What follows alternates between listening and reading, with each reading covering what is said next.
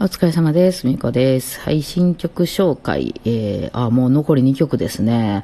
えー、13曲目、祭りの後、駅のホームでっていうね、筒井さんの曲です、これもね。祭りの後、駅のホームで何があったんでしょうかね。はい。っていう想像しか私はこの曲のタイトルを聞いた時に浮かびませんでしたけどもね。まあ、あの、えー、これはないう、どういう感じの曲かななんか私の中では、まあ、少年時代みたいな曲だなっていう、これ結構わかりやすくて、ちょっと懐かしいみたいな感じの曲なんですけど、まあ、得意不得意で言わ言うと、こういう曲超苦手よね、私。なんかこう、昭和の、あの、ポップスみたいなやつがね、超苦手なんですよね。あのね、弾いててちょっと暇なんですよ。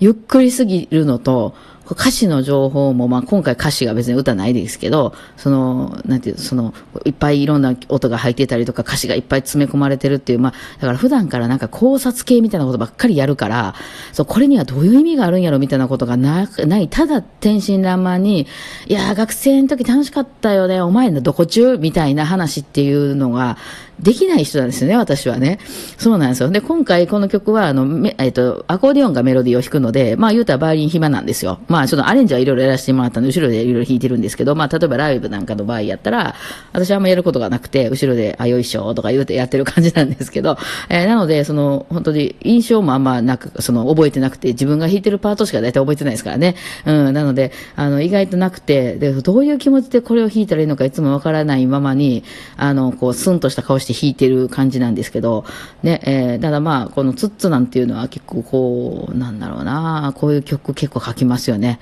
なんか好きなんだろうなって思います。あまあでも松本さんなんかもこういう曲書くよね。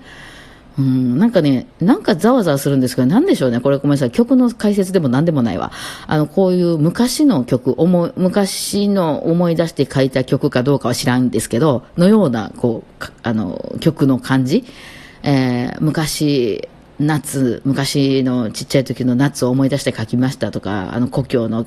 えー、街を思い出して書きました的な曲が、そういうのが多分ないからだと思います、私に。その、自分が学生の時にみんなでやって楽しかったね、みんなも大人になってるけどね、みたいな思い出が私にはないんですよ。あの、バイオリンを死ぬほど弾いてて、あんたは世界的ソリストになるんや、って友達で、ヒダパー行こうぜ、みたいな話があった時も全部断ってやってたからないんです、私に。だからそこがね、多分つつかれるんだと思いますね。だからこういうなんか、まあこういう、この曲をそれでいう意味で書いたかどうかわかんないよ。あの、そうやけど、こう懐かしい、まあ昔のちょっとほのぼのエピエピソードみたいな、あの、が、なんか出てきた時に、えー、何それ私ないんやけどそういうの、みたいな感じになっちゃい、ひねくれちゃいますね、これだね。まあわからないですよね。えー、まあでもその綺麗な感じの曲ではあるんで、アレンジはものすごく書きやすいね。えー、なので、まあバイオリンとか後ろかなりたくさん重ねたんじゃない、メロディーはないんだけど重ねたんじゃないかなと思います。はい。なんかね、音量的にはもうちょい後ろのストリングスとかいろいろ出してもよかったんじゃないかなと思いますね。うん。まあ、まあ、その辺は一曲ずつこう、調整するのが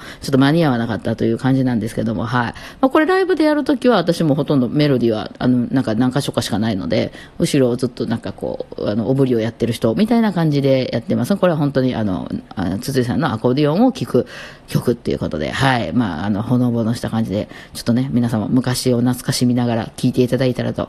思います。ではでは今日は、えっと、祭りの後駅のホームでお聴きください。